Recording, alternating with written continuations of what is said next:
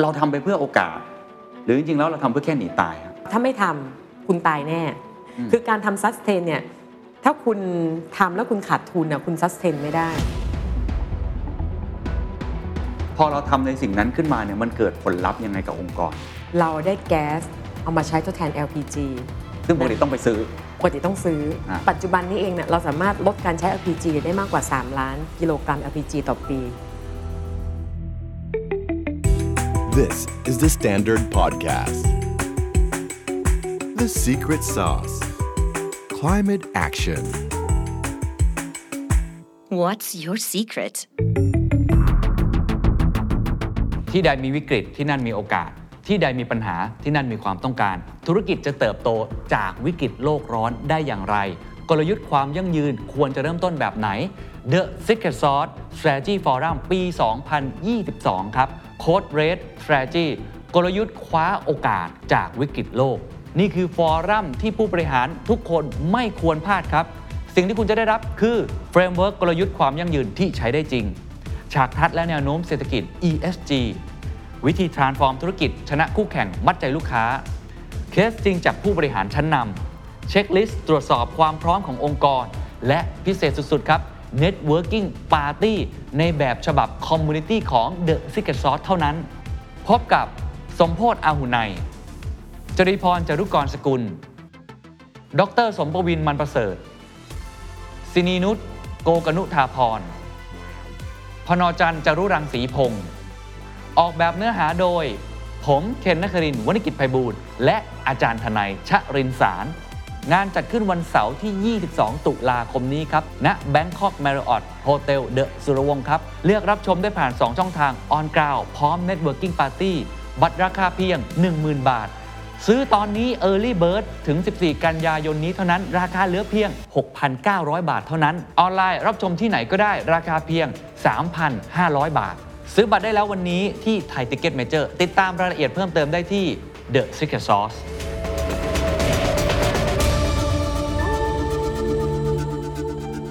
เวลาพูดถึงเรื่องความยั่งยืน ผมเชื่อว่านักธุรกิจทุกคนทราบดีว่าต้องปรับตัวไปทางนั้น แต่หลายครั้งครับมันต้องลงทุน และหลายครั้งเรามองเป็นเรื่องของภาระว่าถ้าทำไปแล้วเสียทั้งเวลาเสียทั้งคนเสียทั้งเงินครับ วันนี้ผมมีเคสสตัดดี้ธุรกิจหนึ่งครับ ซึ่งต้องบอกว่าเขาหาโอกาสจากวิกฤตโลก เปลี่ยนจากวิกฤตของโลกให้กลายเป็นโอกาสในการแข่งขันที่มากขึ้น ให้กลายเป็นโอกาสในการมัดใจลูกค้าได้ดีขึ้น ให้กลายเป็นรายได้ใหม่ ๆ ให้กลายเป็นการลดต้นทุน ธุรกิจนี้เกี่ยวข้องกับยางและน้ำมันปาล์มดิบครับ นั่นก็คือบริษัทที่ชื่อว่าไทยอีสเทิร์นกรุ๊ปโฮลดิ้งจำกัดมหาชนครับ ถามว่าเขาทำธุรกิจนี้เป็นที่รู้จักอย่างไร ต้องบอกว่ายางรถยนต์ที่ทุกท่านรู้จัก แทบจะหลาย ๆ แบรนด์ทั่วโลก เป็นลูกค้าของเขาครับมิชลิน กูดเยียโยโกฮาม่าพิเรลี่บริดสโตนทั้งหมดนี้เป็นลูกค้าของเขาและอีกมากมายนะครับ ผมพูดคุยกับคุณสินีนุชโกกนุทาภรณ์ กรรมการผู้จัดการของบริษัทไทยอีสเทิร์นกรุ๊ปโฮลดิ้งจำกัดมหาชนครับ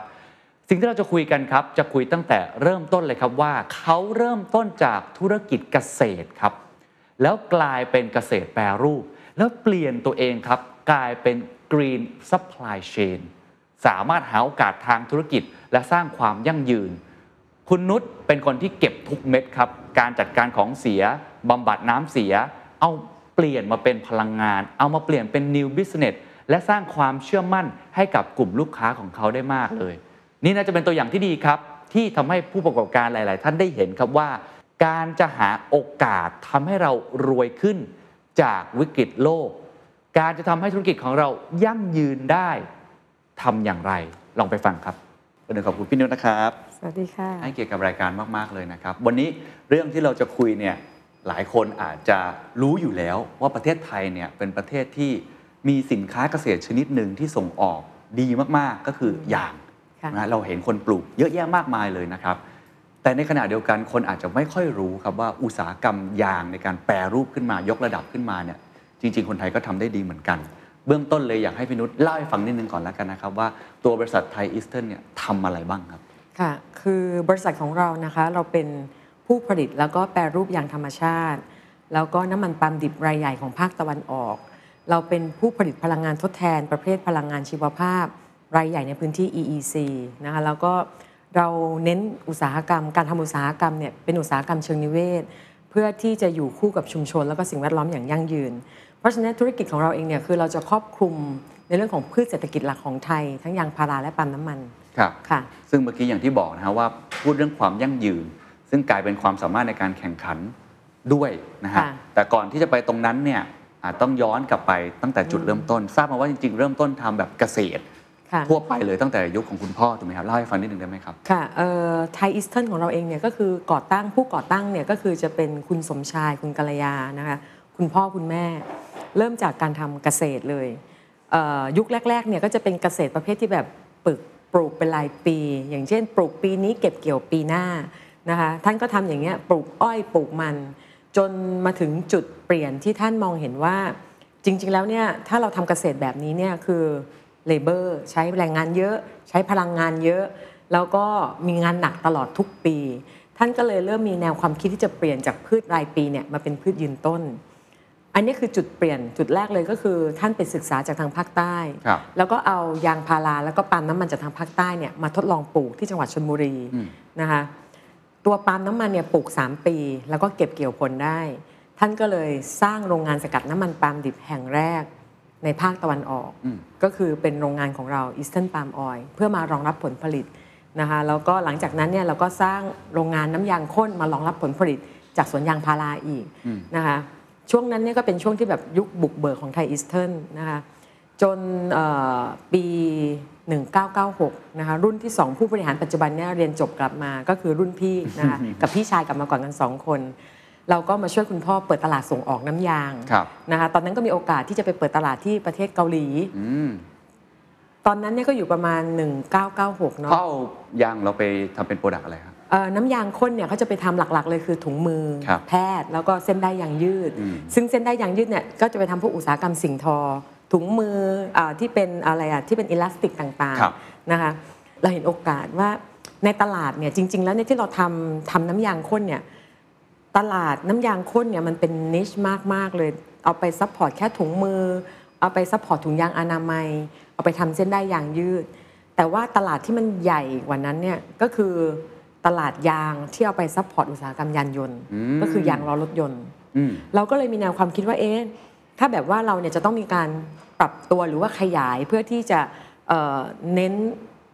การเติบโตเนี่ย อาจจะต้องเลือกว่าจะทำอย่างไรเพื่อให้มันไปเซิร์ฟกับอุตสาหกรรมยานยนต์ครับมันก็มี2 choice ให้เราเลือกระหว่างยางแผ่นกับยางแท่งอืมยางแผ่นกับยางแท่งเนี่ยจริงๆแล้วจากต้นยางพาราเนี่ยตอนที่เรากรีดเนี่ยจะออกมาเป็นน้ำครับถ้าเราเก็บน้ำมาเลยเนี่ยอันเนี้ยเอาไปทำน้ำยางได้ หรือเอาน้ำเนี่ยเอาไปทำจับแล้วก็รีดแผ่นออกมาเป็นยางแผ่น เข้าใจแล้วคือการแปรรูป การแปรรูคืปอของที่เกเราษตรเห็นกรเวลาเห็นตามโฆษณาหรือว่าเห็นในข่าวค่ะ ก็จะเห็นเกษตรกรตั้งแต่เช้ามืดเลยอ่าไปกรีดกรีดก่อน อันนั้นคือต้นน้ำมาเลย ต้นน้ำออกมาจากออกมาจากต้นเนี่ยจะเป็นน้ำเกษตรกรเลือกได้ 3 อย่าง อย่างแรกคือเอาน้ำไปขายเลย อันเนี้ยคือเรียกว่าน้ำยางสดเอาไปทำน้ำยางข้นอ๋อเอาน้ำไปจับตัวเป็นก้อนแล้วรีดแผ่น อันนี้ก็คือยางแผ่นครับหรือจะทิ้งเขาไว้ในถ้วย จนเขาแห้ง ออกมาเป็นก้อนถ้วยอืมเรียกว่ายางก้อนถ้วยอ๋อเกษตรกรเลือกได้ว่าจะทำวัตถุดิบแบบไหนครับนะคะอย่างที่บอกถ้าเป็นน้ำเนี่ยก็เอาไปทำอุตสาหกรรมยางน้ำยางข้น ก็เอาไปเซิร์ฟพวกประเภทที่แบบต้องใช้ดิปปิ้งถุงมือถุงยางอนามัยอืมนะคะแต่ถ้าเป็นยางแผ่นยางแท่งเนี่ยหลักๆเลยก็คือเอาไปทำยางล้อรถยนต์ครับนะคะ ส่วนต่างของธุรกิจ 2 ตัวนี้เนี่ยมันต่างกัน เพราะว่ายางแผ่นเนี่ยใช้ คนในการ adjustment คุณภาพครับว่าจะเป็นชั้น 1 ชั้น 2 ชั้น 3 ขึ้นอยู่กับสกิลของคนที่ grading อืมแต่ยางแท่งเนี่ยเขาเรียกว่าเป็น technical เป็นกระบวนการผลิตโดยใช้เครื่องจักร มีกระบวนการตัดตัวอย่าง sample เสร็จเข้าแล็บแล้วใช้ผลทางแล็บในการรับรองคุณภาพครับต่างกันแค่นี้อืมในอดีตตอนนั้นเองเนี่ยสมัยปี 2540 ตอนนั้นเนี่ยตอนที่เราเริ่มธุรกิจยางแท่งเนี่ยเอ่อ ในความเข้าใจของลูกค้าจะเห็นว่ายางแท่งเนี่ยคุณภาพต่ำกว่ายางแผ่นยางแผ่นเนี่ยจะเหมือนกับว่าเป็นสินค้าที่อ่าปราศจากสิ่งปลอมปน คุณสมบัติที่ดีกว่ายางแท่งเนี่ยจะเป็นลักษณะของเป็น second grade เป็นเกรดที่ต่ำกว่า แต่สิ่งที่เรามองในในตอนที่เราจะตัดสินใจลงทุนเนี่ยเรามองว่าเอ่อการลงทุนด้านยางแท่งเนี่ยถ้าเราสามารถพัฒนาคุณภาพให้ดี แล้วสามารถที่จะทดแทนยางแผ่นได้ เรามองว่าตรงเนี้ยคือตลาดที่ใหญ่เราก็เลยเราก็เลยตัดสินใจตอนต้มยำกุ้ง ว่าเราจะสร้างโรงงานยางแท่งโอ้ใช่แล้วค่ะแล้วกระบวนการตรงนี้ให้ฟังนิดหนึ่งครับ เพราะว่าตอนนั้นเนี่ยเอ่อทำน้ำยางข้นอยู่ถูกไหมฮะซึ่งเรามองว่าตลาดมันเล็กไปค่ะแต่พอจะกระโดดมาอีกสายหนึ่งมันต้องลงทุนเพิ่มมากขึ้นค่ะแล้วผมเข้าใจว่าคงจะต้องใช้ความรู้ ทักษะการจัดการใหม่ ๆ ค่อนข้างเยอะ ทำไมเราจึงเชื่อว่าเราสามารถเลือกที่ทำยางแท่งที่จะดีกว่าไอ้ที่เป็นยางแผ่นได้ครับคุณพ่อเนี่ยเป็นคนที่ศึกษาแล้วก็ออกแบบเครื่องจักรด้วยตัวเองนะคะตั้งแต่โรงงานปาล์มที่เราสกัดน้ำมันปาล์มดิบแล้วคือคุณพ่อเนี่ยจะมีทักษะหรือมีสกิลที่ว่าเวลาไปดูกระบวนการเนี่ยท่านสามารถที่จะเอามาแล้วปรับปรุง แล้วก็สร้างเครื่องจักร ได้ด้วยตัวเองอืมเพราะฉะนั้นเนี่ยคือจากการที่เราพูดคุยคุณพ่อก็บอกว่า ลักษณะของยางแท่งเนี่ยจุดที่มันที่มันด้อยกว่ายางแผ่นเลยก็อันดับแรกคือความสกปรกเพราะฉะนั้นเนี่ยถ้าสามารถเราสามารถที่จะทำเครื่องจักรหรือกระบวนการที่ให้มันสะอาดได้ ลูกค้าก็จะมั่นใจนะคะอันที่สองเลยเนี่ยท่านบอกว่าจริง ๆ แล้วคุณภาพของยางแท่งเนี่ยถ้าต่างกับยางแผ่นเนี่ยก็คือในเรื่องของมันจะเป็นค่า property ของยางบางตัว อย่างเช่นในเรื่องของค่าความหนืด ค่าความยืดหยุ่นต่างๆ ซึ่งท่านมองว่าจริงๆแล้วกระบวนการเหล่านี้มันวัตถุดิบเนี่ยมันมาเหมือนกัน เพราะฉะนั้นในการกระบวนการแปรรูปเนี่ยตอนนั้นท่านบอกเลยท่านมั่นใจว่าท่านสามารถที่จะปรับคุณภาพตามที่ลูกค้าต้องการได้อืมเพราะฉะนั้นโจทย์ของเราเลยก็คือว่าตอนที่เราตัดสินใจจะทำโรงงานยางแท่งเนี่ยเรา target เลยว่ากลุ่มลูกค้าเราเนี่ยเราจะต้องไปกลุ่มลูกค้าที่เน้นคุณภาพ เพราะว่าไม่อย่างนั้นเองเนี่ยเราจะต้องไปแข่งขันกับตลาดอินโดนีเซีย ซึ่งราคาตอนนั้นเขาถูกกว่าเรา เพราะฉะนั้นเนี่ยตอนที่เราตัดสินใจลงทุนเนี่ยก็เลยกลายเป็นว่าโจทย์เราก็อันดับแรกเลยเนี่ยเราจะมาอุตสาหกรรมยางแท่งครับอันที่สองเราต้องมุ่งเน้นยางแท่งคุณภาพ อันดับที่สามคือมุ่งเน้นตลาดพรีเมียมอืมที่เป็นลูกค้าท็อปแบรนด์ อันนี้คือโจทย์ที่เราคิดว่าเราจะทำตอนปี 40 ครับ ค่ะ แล้วบทเรียนเป็นยังไงครับ พอทำมาทราบว่าตอนนี้โอเคมันสำเร็จแล้วนะค่ะแต่ตอนนั้นมันระหว่างทางมันเป็นยังไง เพราะแผนเนี่ยคิดเนี่ยผมว่ามันชัดเจนมากกับที่ประเทศไทยพยายามส่งเสริมนะ คือค่ะยกระดับ ถูกไหมมันนี่คือการ value added จากขายแบบปกติ เราขายให้มันพรีเมียมมากขึ้น เข้าไปอยู่ใน supply chain ที่มีคุณภาพค่ะแต่ความยากเนี่ยตรงนี้แหละที่เราพูดกันเยอะมากว่ามันยกระดับไม่ได้สักทีเนี่ยในหลาย ๆ อุตสาหกรรมเนี่ยบทเรียนของพี่นุชคืออะไรครับ ยางแท่งเนี่ย เวลาไปทำยางล้อรถยนต์เนี่ยค่ะมันเป็นวัตถุดิบที่เกี่ยวข้องกับความปลอดภัย เพราะฉะนั้นเนี่ยถ้าเราจะจับกลุ่มตลาดแบรนด์เนี่ยข้อยากของเขาก็คือกว่าเขาจะ approve กว่าจะ approve เขาต้องมา audit โรงงาน audit โรงงานเสร็จเนี่ยจะต้องเอาตัวอย่างเราเนี่ยไปทดสอบเข้าแล็บครับผลแล็บผ่าน ค่อยเอาตัวอย่างไปทดสอบในกระบวนการผลิต กระบวนการผลิตผ่าน ค่อยทดสอบทีละโรงงาน โรงงานหนึ่งผ่านไปโรงงานที่สองโรงงานสองผ่านไปโรงงานที่สามกระบวนการนี้สองปี2ปีสองปีต่อรายขั้นต่ำต่อรายนะต่อรายลูกค้าที่เป็น premium brand นะคะคือขั้นต่ำสมมุติว่ามีเจ้าหนึ่งทำได้แล้ว อีกเจ้าหนึ่งไม่ได้บอกว่าจะทำเลย เขาไม่ก๊อปปี้กัน เราต้อง approve เขาให้ผ่านด้วยครับเพราะฉะนั้นกระบวนการเหล่านี้เนี่ยมันก็เลยกลายเป็นกระบวนการซึ่งใช้เวลาที่สั่งสม เราเรียกว่าเราสั่งสมเรซูเม่ เราผ่านลูกค้ารายที่ 1 เราก็ต้องพยายามอ่า approach ลูกค้ารายที่2 approach ลูกค้ารายที่ 3 ตลอดระยะเวลาที่ผ่านเนี่ยเราก็ใช้เวลาตรงนี้ในการ approach ตอนนี้เรา approach ลูกค้าที่เป็น top brand ทั้งหมดแล้วเรา approve หมดแล้วครับแล้วเราก็ target กลุ่มเนี้ยสินค้าเราเนี่ยเข้ากลุ่มเนี้ยมากกว่า 95%ที่เราขายครับอยู่ถ้าเกิดว่าจะย้อนกลับไปดูในตอนนั้นว่าเราทำได้อย่างไร น่าจะเป็นประโยชน์กับผู้ประกอบการหลายๆรายที่ไม่ได้ทำแค่ยางค่ะมันสำปะหลังอ้อย หรืออีกหลาย ๆ พืชเนี่ยที่เขาพยายามเข้าไปอยู่ใน supply chain ของ ระดับโลกอะฮะถูกไหมค่ะฮะทำได้ยังไงฮะเราต้องไปเอา knowledge มาจากไหน เอา skill มาจากไหน เราลงทุนยังไงฮะเอ่อลงทุนอันแรกเลยเนี่ยก็คือเรื่องของเทคโนโลยีนะคะช่วงที่คุณพ่อทำช่วงแรก ๆ เนี่ยเอ่อเรายอมรับว่าเราลงทุนต่ำมันเลยทำให้เราเนี่ยมี sample สินค้าออกมา แล้วก็ sample ที่เราออกมาเนี่ยแล้วก็การที่เราทำจากสเกลเล็ก ๆ นะคะ แล้วเราก็ให้ลูกค้าค่อยๆ approve ไป แต่พอลูกค้า approve แล้วเนี่ย เราจะต้องปรับเปลี่ยนเครื่องจักรแล้วทีเนี้ยเราต้องนำเข้าเครื่องจักร เราจะต้องยอมยอมที่จะลงทุน แล้วก็ทำปรับเปลี่ยนเทคโนโลยีให้เป็นสเกลใหญ่นะคะสเกลใหญ่ในที่เนี้ยเพราะว่าอะไร เพราะว่าถ้าสมมติเนี่ยในสินค้าเกษตรทุก ๆ สินค้าเลย ถ้าคุณไม่มี economy of scale คุณอยู่ไม่ได้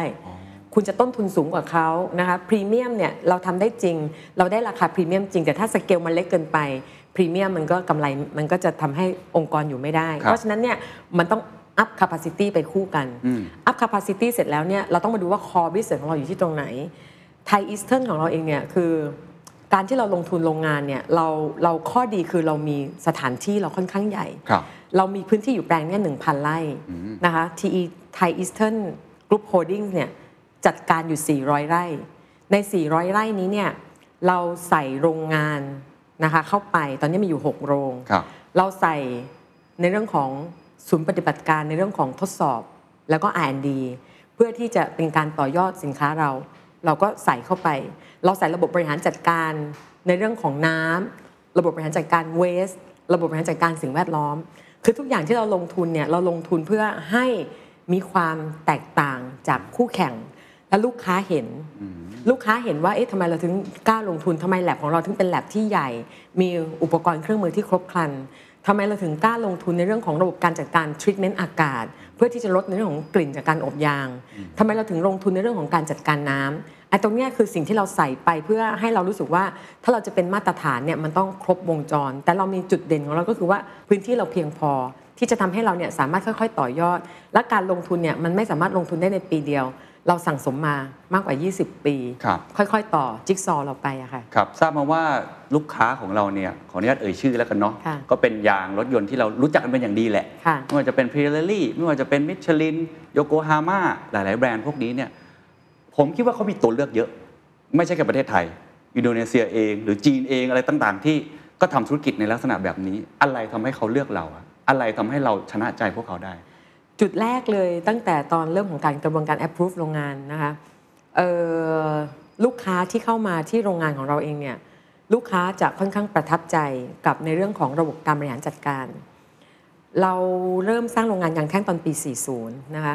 ช่วงปี 40 ถึงปี 50 เนี่ยเราขยายการเติบโตได้อย่างต่อเนื่องเลย ช่วง 10 ปีเนี่ยเพราะว่า อเราที่เรา approach เข้าไปโรงงานแรกคือ Goodyear ครับพอ Goodyear approve เราเสร็จเนี่ยเราก็เริ่มเข้าต่อไปที่มิชลินไปต่อบริสต l คือต่อยอดจิ๊กซอว์ไปเรื่อยๆ จุดเด่นที่ลูกค้ามาเห็นก็คือลูกค้าเห็นอาณาจักร เราใช้คำว่าอาณาจักร อาณาจักรของเราซึ่งลูกค้าเห็นว่าเอ๊ะเรามีการจัดการที่ครบวงจร อันนี้คือจุดที่ลูกค้าประทับใจครับจากนั้นเองเนี่ยเราก็อาศัยโกรธตรงเนี้ยเกาะโกรธลูกค้าไป 10 ปีเนี่ยเราโกรธตลอดนะคะพอเรามีการโกรธอย่างต่อเนื่องเนี่ย สิ่งที่ลูกค้าเห็นอีกอย่างหนึ่งก็คือทุกครั้งที่ลูกค้าเข้ามาออดิตในบริษัท เราจะมีโกรธอยู่ สมมุติวันเนี้ยปีนี้ลูกค้ามาลูกค้ามาตรวจโรงงานเรา เห็นโรงงานเราในเรื่องของการเปลี่ยนแปลง ปีหน้าลูกค้ามาลูกค้าเห็นโรงงานที่สองปีหน้ามาลูกค้าเห็นลูกค้าเห็นกระบวนการจัดการด้านอากาศ ปีหน้ามาลูกค้าเห็นกระบวนการทรีทเมนต์น้ำปีหน้าลูกค้ามาอะเห็นบ่อไบโอแก๊สคือลูกค้ามาถึงเนี่ยเราเป็นองค์กรที่ดินามิกเราเติบโตเรามีการเปลี่ยนแปลง แล้วก็โกรธไปข้างหน้าอย่างต่อเนื่องตามแผนที่เราวางเอาไว้ ตอนนั้นเองเนี่ยพอ 10 ปีที่เรามีการขยายเนี่ยเรามาเจอประเด็นว่าพอปี 50 เราเจอสัพพรามพอเจอสัพพรามเนี่ยเราก็เลยหยุดขยายแต่ไม่ได้หยุดผลิต แต่เราหยุดโกรธแต่เรายังผลิตเต็มที่อยู่ พอเราหยุดหยุดขยายเนี่ยเราก็เลยมีเวลามาปรับปรุงภายในของเรา process process ทีเนี้ยเป็น internal process แล้วเราปรับปรุง internal process ตั้งแต่การเอา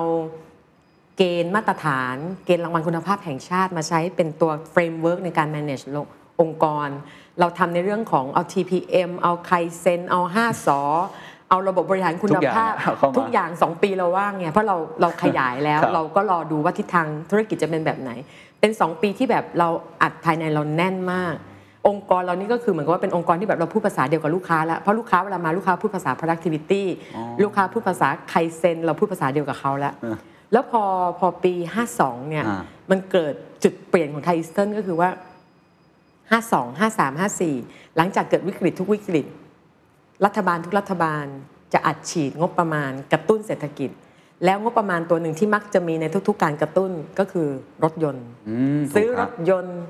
เปลี่ยนรถยนต์ครับหรืออย่างตอนนี้ที่เห็นก็คือเดี๋ยวจะต้องเปลี่ยนเป็น EV, EV อะไรอย่างเงี้ยคือทุกทุก วิกฤตเนี่ยมันจะต้องมีมาตรการกระตุ้น และในมาตรการกระตุ้นของรัฐบาลเนี่ยจะมีมาตรการเรื่องของกระตุ้นรถยนต์ขึ้นมา เราได้อานิสงส์จากตอนปีสับพรามแล้วพอหลังจากปีสับพรามราคายางเนี่ยดีดขึ้นไปจาก 50 ไปถึงเกือบ 200 บาทโอ้3ปีต่อเนื่อง ไปจนถึงเกือบ 200 ช่วงนั้นเองเป็นช่วงที่ลูกค้าเนี่ยเริ่มมองหา sustainable supply chain เพราะว่ามีตังค์ก็ซื้อวัตถุดิบไม่ได้ เพราะคนขายไม่กล้าขาย เข้าใจแล้วจะขายวันนี้พรุ่งนี้ราคาขึ้นเราก็ไม่กล้าขายเยอะเพราะฉะนั้นลูกค้าก็เลยเริ่มเห็นว่าเอ้นะเขาควรจะต้องมองหา sustainable supply chain ครับก็เลยเราก็เลยเห็นเทรนด์ลูกค้าแล้วลูกค้ามาแล้วว่าทำอย่างไรที่ลูกค้าอยากจะได้สัญญาระยะยาวทำอย่างไรที่แบบเขาจะได้วัตถุดิบอย่างต่อเนื่อง หรือแม้กระทั่งที่เราได้มาก็คือทำอย่างไรให้เขามีซอสของ raw mat ที่จะ secure ให้เขาว่าเขามีวัตถุดิบที่ใช้ในการผลิต อืม เราเลยได้ partner ตรงนั้นเป็นอ๋อ joint venture partner แสดงว่าถ้าไม่มีวิกฤต subprime อาจจะไม่ได้ทำเรื่องของ process ภายใน หรือเรื่องของ sustainable ใช่ค่ะ supply ใช่ค่ะ เรียกว่าวิกฤตเป็นโอกาสอย่างแท้จริงเลยครับ ตอนช่วงวิกฤตนั้นเนี่ยเราได้อันดับแรกคือหนึ่งเรามีเวลาจัดการภายใน อันที่สองเนี่ยพอเราจัดการภายในเสร็จพอลูกค้าเข้ามาช่วงที่ลูกค้าต้องการหา partnership เราเลยกลายเป็นองค์กร ซึ่งลูกค้ามองว่าเราพร้อม เราคุยภาษาเดียวกันแล้วคุณภาพเราส่งไปไม่ลูกค้าไม่เคย reject ลูกค้าไม่เคยเคลมเขาเห็นศักยภาพของเรา เพราะฉะนั้นเนี่ยตอนที่ลูกค้าเข้ามาเพื่อที่จะหา sustainable supply chain เนี่ยเราก็เลยมีโอกาสที่จะได้เป็น joint venture partner กับ Sumitomo Global Industry ของญี่ปุ่น เพราะฉะนั้นเนี่ยพอตอนนั้นเองเนี่ยพอเราได้เกิด joint venture กัน ก็เกิดเป็นโครงการที่ลูกค้าเนี่ยมาทำโรงงานยางแท่ง อ๋อทำด้วยกันเลยทำด้วยกันที่อุดรธานีครับแล้วลูกค้าก็ต้องการสวนยางพาราทำสวนยางพาราด้วย เราก็ขึ้นอีกโครงการหนึ่งที่หนองบัวลำภู 6,300 ไร่สวนยางพาราอืมตรงนี้เนี่ยคือเป็นจุดซึ่งเรามองว่าลูกค้าเห็นลูกค้าเห็นในสิ่งที่เราทำลูกค้าเห็นศักยภาพ แล้วก็มันตอบโจทย์ลูกค้าพอดีว่าในจังหวะที่ลูกค้ามองหา partner เราคือ the right choice ของเขาอืมหลังจากที่ซูมิโตโมเข้ามาเสร็จ หลังจากนั้นเราก็มีโอกาสที่จะเป็น joint venture partner กับไซม์ดาร์บี้อีก ซึ่งเป็นผู้นำทางด้านธุรกิจน้ำมันปาล์มไซม์ดาร์บี้ก็คล้ายๆกันก็คือมามองหา sustainable supply chain ครับก็มาแล้วก็มา joint venture กับเราทำโรงงานสกัดน้ำมันปาล์มดิบที่จังหวัดตราดอืมแล้วเราก็มีโอกาส joint venture กับบริษัทภายในประเทศก็คือ GGC Global Green Chemical ทำโรงงานสกัดน้ำมันเมล็ดในปาล์มเหล่านี้ทั้งหมดเนี่ยก็คือเป็นองค์กรซึ่งเขามองหา sustainable supply chain อืมค่ะซึ่งซึ่งไอ้คำว่า sustainable supply chain เนี่ยเป็นสิ่งที่พี่นุชคิดไว้ตั้งแต่แรกไหมครับ หรือมันบังเอิญ ที่เกิดวิกฤตเราเลยเข้ามาจัดการในบ้านของเราทำให้ productivity ก็ได้พูดภาษาเดียวกับเขาคุณภาพของเราได้อยู่แล้ว เรามี growth อยู่แล้ว มันเหมือนมาบรรจบกันโดย ไม่แน่ใจว่ามันเป็นความบังเอิญหรือเปล่า หรือจริงๆแล้วมันเป็นความตั้งใจของเราเรามองเห็นเทรนด์นี้อยู่แล้วเออจริง ๆ แล้วเนี่ยสิ่งที่เราทำก่อนหน้านั้นเนี่ยเราไม่ได้เรียกว่า sustainable supply chain แต่เราทำแค่ทำอย่างไรให้เราเนี่ยมีปิดจุดอ่อนของธุรกิจ จุดอ่อนแรกของธุรกิจเลยก็คือยางพาราเนี่ยวัตถุดิบมันเป็น seasonal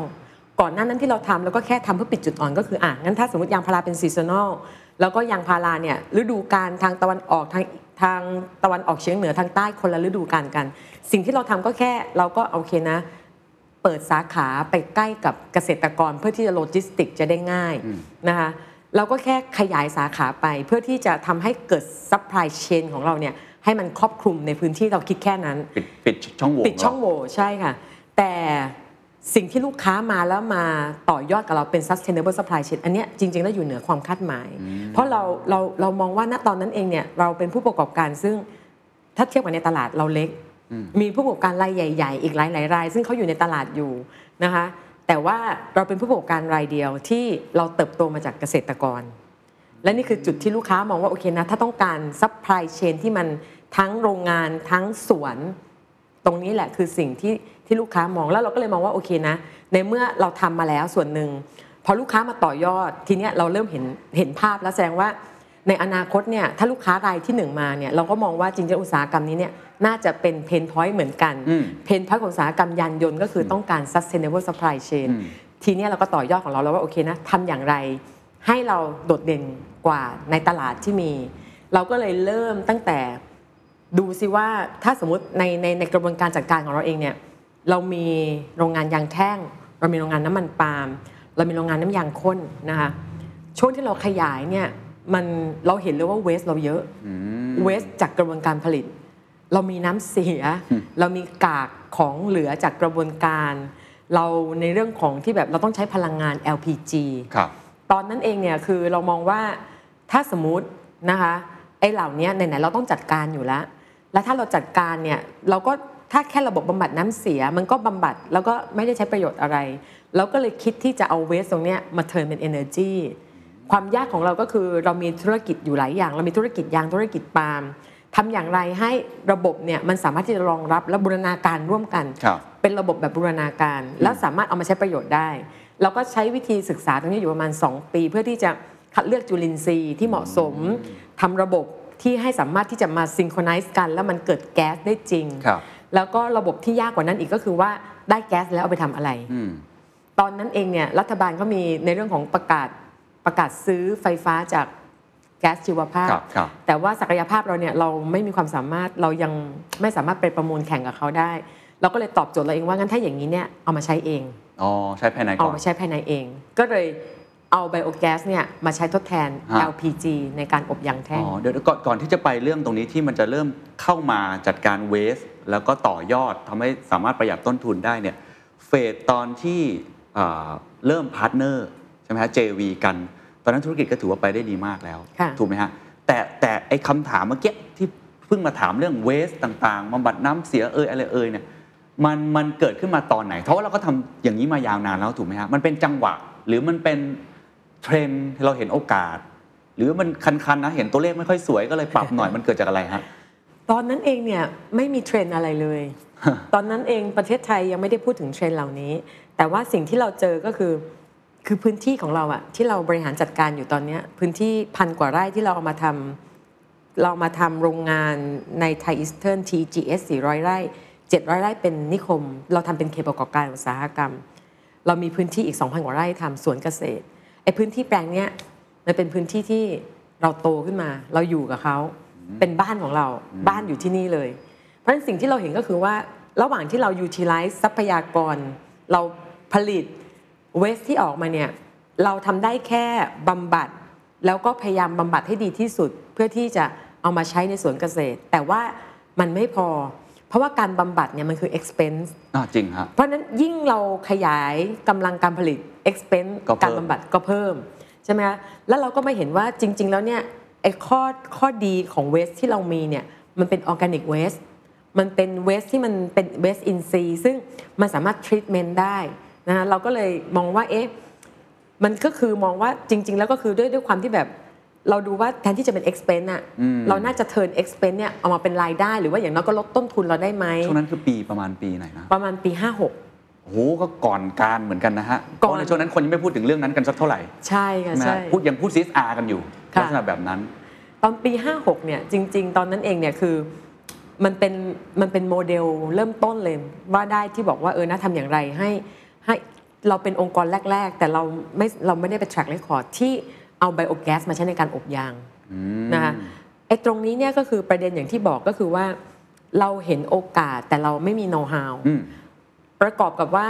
ในช่วงนั้นเองเนี่ยมันก็มีเอ่อ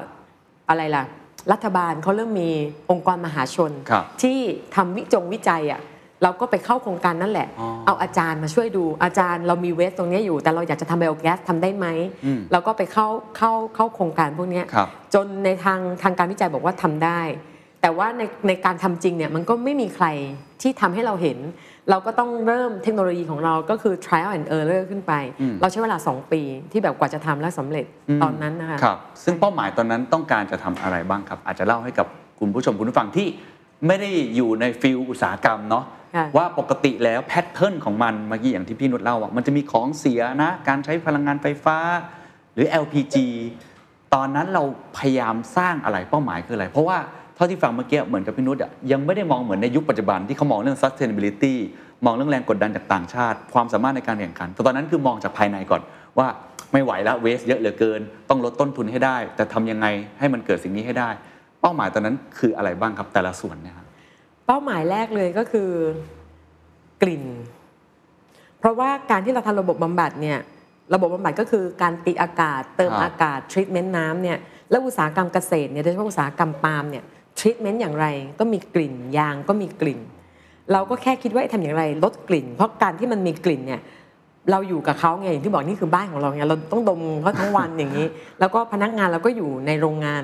เพราะฉะนั้นเราก็เลยมองว่าเอ๊ะอันดับแรกคือทำอย่างไร เริ่มจากสิ่งแวดล้อมลดกลิ่น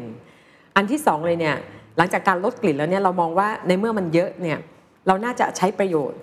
คือปัญหาเสร็จเราก็มองประโยชน์ต่อเลยอ่าแก้ปัญหาเสร็จ การแก้ปัญหาคือ expense หาประโยชน์ให้เขา ฮะ แล้วก็โชคดีที่ว่าคือเรามีอุตสาหกรรมที่มันต่อเนื่องกัน ก็คือ เรามีอุตสาหกรรมซึ่งเราใช้แก๊สอยู่แล้ว แล้วเราก็เห็นว่าโอเคนะเอ๊ะเราทำพอเราเก็บกลิ่นเราก็คือเอาผ้าใบไปคลุม ครับปรากฏมันก็ป่องขึ้นมามันก็คือเกิดแก๊ส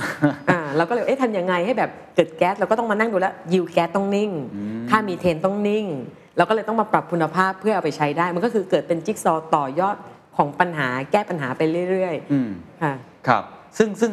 พอเราทำในสิ่งนั้นขึ้นมาเนี่ยมันเกิดผลลัพธ์ยังไงกับองค์กรสองปีที่ผ่านมาในช่วงเวลานั้นที่เราค่ะทดลองเนี่ย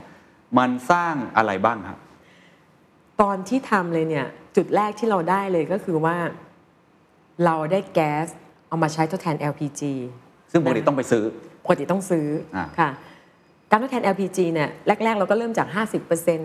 ะคะทดแทนได้ครึ่งครึ่งๆครับจนปัจจุบันนี้เองเนี่ยเราสามารถลดการใช้ LPG ได้มากกว่า 3 ล้านกิโลกรัม LPG ต่อปีโอ้คิดเป็นเงินประมาณเท่าไหร่ครับเอออันนี้พูดไม่ได้ เพราะเดี๋ยวเขาจะเป็นการชี้นำในไฟลิ่งครับแต่ว่ามันสามารถลดค่าใช้จ่ายได้เยอะมาก ลดการใช่ และที่สำคัญเนี่ยผลพลอยได้ จริงๆเนี่ยไอการลดคาร์บอนของเราคือผลพลอยได้อื มมันกลายเป็นผลพลอยได้ขึ้นมาจากที่เรามีคาร์บอนน่ะถ้าเราไม่จัดการอะไรเลยเราใช้ LPG อยู่ฮะเราจะปลดปล่อยคาร์บอนต่อปีประมาณหนึ่งแสนหนึ่งหมื่นตันคาร์บอนต่อปี แต่พอเราเอามาระบบการจัดการแบบเนี้ยเราสามารถลดต่อปีลดได้มากกว่า 90,000 ตันโอ้ต่อปีที่ลดการปลดปล่อยคาร์บอน อันนี้คือผลพลอยได้ที่ได้ซึ่งตอนนั้นเราก็ยังไม่รู้จะเอาไปใช้ทำอะไรเหมือนกันหรือมันเริ่มมีแล้วฮะตอนนั้นเริ่มมี carbon credit อะไรแล้ว carbon credit เนี่ยเป็นอะไรที่เรามองว่า คือณปัจจุบันนี้เหมือนกันต่อให้มีนะ แต่ว่าในการเอาไปใช้ประโยชน์จริงก็ยังน้อยอ่าครับไอการ trade คาร์บอนซื้อขายกันเราก็มองว่ามันยังเกิดได้น้อยครับแต่ตอนนี้ที่เราทำเนี่ยเราถึงบอกว่าโมเดลของเราอะเราได้คาร์บอนเป็นผลพลอยได้ เราลดคาร์บอน แต่พอเราเริ่มเห็นตัวเลขแล้วเราเราก็เริ่มจับตัวเลขแล้วทีนี้ก็คือทำอย่างไร เพราะว่าตอนเนี้ยเราลดไปได้มากกว่า9 0,000ตัน เราจะเหลือประมาณเกือบเกือบหมื่นตันครับหมื่นเศษเศษๆแล้วแต่ เราก็มองต่อว่าเอ๊ะ ถ้าสมมุติว่าเราต้องการให้มันหมดไปเลยอ่าทำอย่างไร มันก็เลยเกิดมาเป็นว่าเอ๊ะแทนที่เราจะทำเฉพาะของเรา treatment waste ของเรา organic waste ของเรา เราก็เริ่มที่จะรับ organic waste management จากภายนอก กลายเป็นอีกบริษัทหนึ่งได้กลายเลเป็ยนอีกหนึ่งธุรกิจโมเดลที่สร้างรายได้ให้กับเราอ๋อโอเคคือเราก็ต่อยอดไปเรื่อยๆ คือเพนพอยที่เรามีอะในประเทศไทยมันมีเยอะเพราะประเทศไทยเป็นประเทศเกษตร เพราะฉะนั้นเนี่ยแล้วการที่การทำชีวภาพเนี่ยมันเป็นอะไรที่ มันลงทุนเยอะอืมและมันต้องมีเทคโนโลยี มันต้องมีโน้ตฮาวและที่สำคัญเลยเนี่ยมันต้องมีพื้นที่เพียงพอที่จะรองรับการจัดการนะหลาย ๆ ธุรกิจหรือว่าหลาย ๆ SME ที่มีเวสเนี่ยบางทีเขาไม่คุ้มต่อการลงทุนครับเพราะลงทุนแล้วเนี่ยมันไม่ได้ก่อให้เกิดประโยชน์ และจริง ๆ แล้วเนี่ยการลงทุนแบบถ้าเราไม่ได้แบบลงทุนแบบบูรณาการร่วมกันเนี่ยมันเป็นการลงทุนเพื่อเอาไปทิ้ง แต่สิ่งที่เราคิดก็คือว่าเอาระบบเราเหลือ ศักยภาพเราเหลือเราเลยก็ยังสามารถที่ใช้ได้อีก เราก็เลยดึง organic waste ที่สามารถที่จะทำได้เนี่ยเอามาเป็น secondary material ในกระบวนการ biogas ของเรา โอ้เข้าใจทีนี้เพนพอยต์อันถัดไปก็เกิดขึ้น ฮะ เราผลิตแก๊สเยอะเกินไป อะ ใช้ไม่หมด ใช่ไหม ใช้ไม่หมด อะ เหลือก็ต้อง flare ทิ้งใช่ไหมคะเราก็เลยเกิดเป็นโมเดลที่เราบอกว่าอะงั้นถ้าอย่างนี้เนี่ยเราก็ต่อยอดเอาลูกค้ามา turn เป็น partner แล้วก็มา turn เป็น investor เราทำเขตประกอบการอุตสาหกรรม เขตประกอบการอุตสาหกรรมเนี่ยมันก็คือเราจัดสรรพื้นที่ที่สำหรับทำอุตสาหกรรม เป็นพื้นที่สีม่วง ขอการรับรองให้เป็นเขตประกอบการ แล้วที่ก็ดึงการลงทุนเราก็ดึงการลงทุนของลูกค้าเราเนี่ยมาตั้งอยู่ใกล้ ๆเรา มันก็จะเป็นการลด logistics cost ลดปัญหาเรื่องของ supply chain ต่างๆฮะลูกค้าที่มารายแรกเลยก็คือจะเป็นของซูมิโตโมที่มาตั้งโรงงานทำยางแท่งเกรดพิเศษเพราะเขาเป็น partner กับเราอยู่แล้ว ใช่เขาก็มาตั้งเลยนะคะ แล้วก็ อยู่ในเขตประกอบการแล้วก็ใช้ขนส่งวัตถุดิบแบบ next door อันต่อมาที่มาอันที่ 2 เลยก็คือ GGC ซึ่งเป็นบริษัทลูกของปตทเขาก็มาตั้งตาม complex ที่ไทย Eastern Industrial Land เราก็สามารถที่จะต่อยอดของเรากับเขาตรงเนี้ยแล้วก็ต่อไปก็คือเป็นโรงงานทำสกัดน้ำมันเมล็ดในปาล์มมีโรงงาน Pulp and Paper มา โรงงานที่เราดึงมาเนี่ยพวกนี้ต้องใช้แก๊สหมดเลย เราก็ดึงพวกเนี้ยเดี๋ยวเราก็จะเริ่ม supply แก๊ส ตอนนี้แก๊สเราเริ่มเหลือเราก็จะเริ่ม supply แก๊สให้กับเขา ก็จะเป็นแต่อันเนี้ยที่พูดเนี่ยจะเกิดขึ้นในปีหน้า อ๋อครับครับ ค่ะ แต่มันเป็นเหมือนการ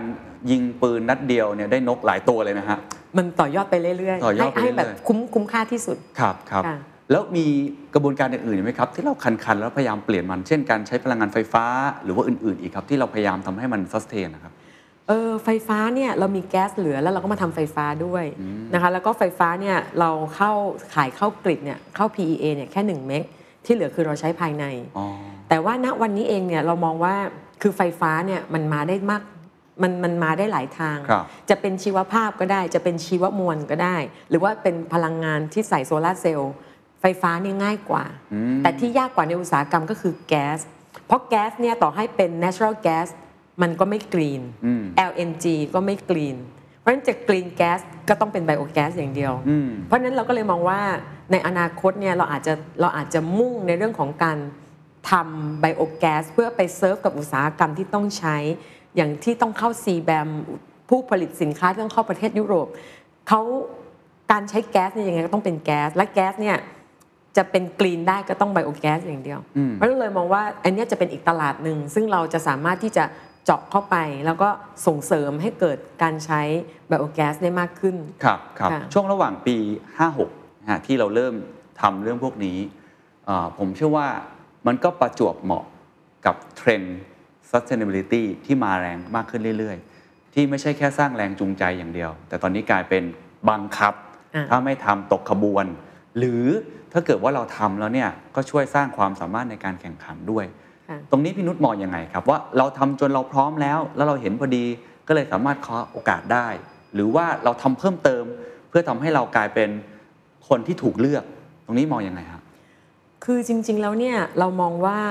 ไอ้ปัญหาที่มันเกิดขึ้นทุกวันเนี้ที่พูดถึง climate change เป็นอะไรก็แล้วแต่เนี่ยเรามองว่ามันไม่ใช่เทรนด์ละไอ้นี่คือปัญหา มันคือปัญหาซึ่งมันเป็นพอเป็นเป็นปัญหาปุ๊บมันเป็นภาคบังคับ คือมันเป็นอะไรที่แบบในอนาคตโลกจะถามหาเรื่องนี้กันเยอะแล้ว เพราะฉะนั้นสิ่งที่เราทำเองเนี่ยคืออย่างที่บอกเราก็เราก็ทำจากปัญหาที่เราเจอใช่ไหมคะแต่เราต้องหาจุดให้เจอว่าถ้าเราทำแค่แก้ปัญหา มันก็จะแก้ปัญหาไปเรื่อยๆ แต่ถ้าทำให้มันเกิดโอกาสทำให้มันเกิดการต่อยอดเนี่ยคุณก็จะ enjoy คุณก็จะสามารถที่จะอยู่กับมัน คือการทำ sustain เนี่ย ถ้าคุณทำแล้วคุณขาดทุนนะคุณซัสเทนไม่ได้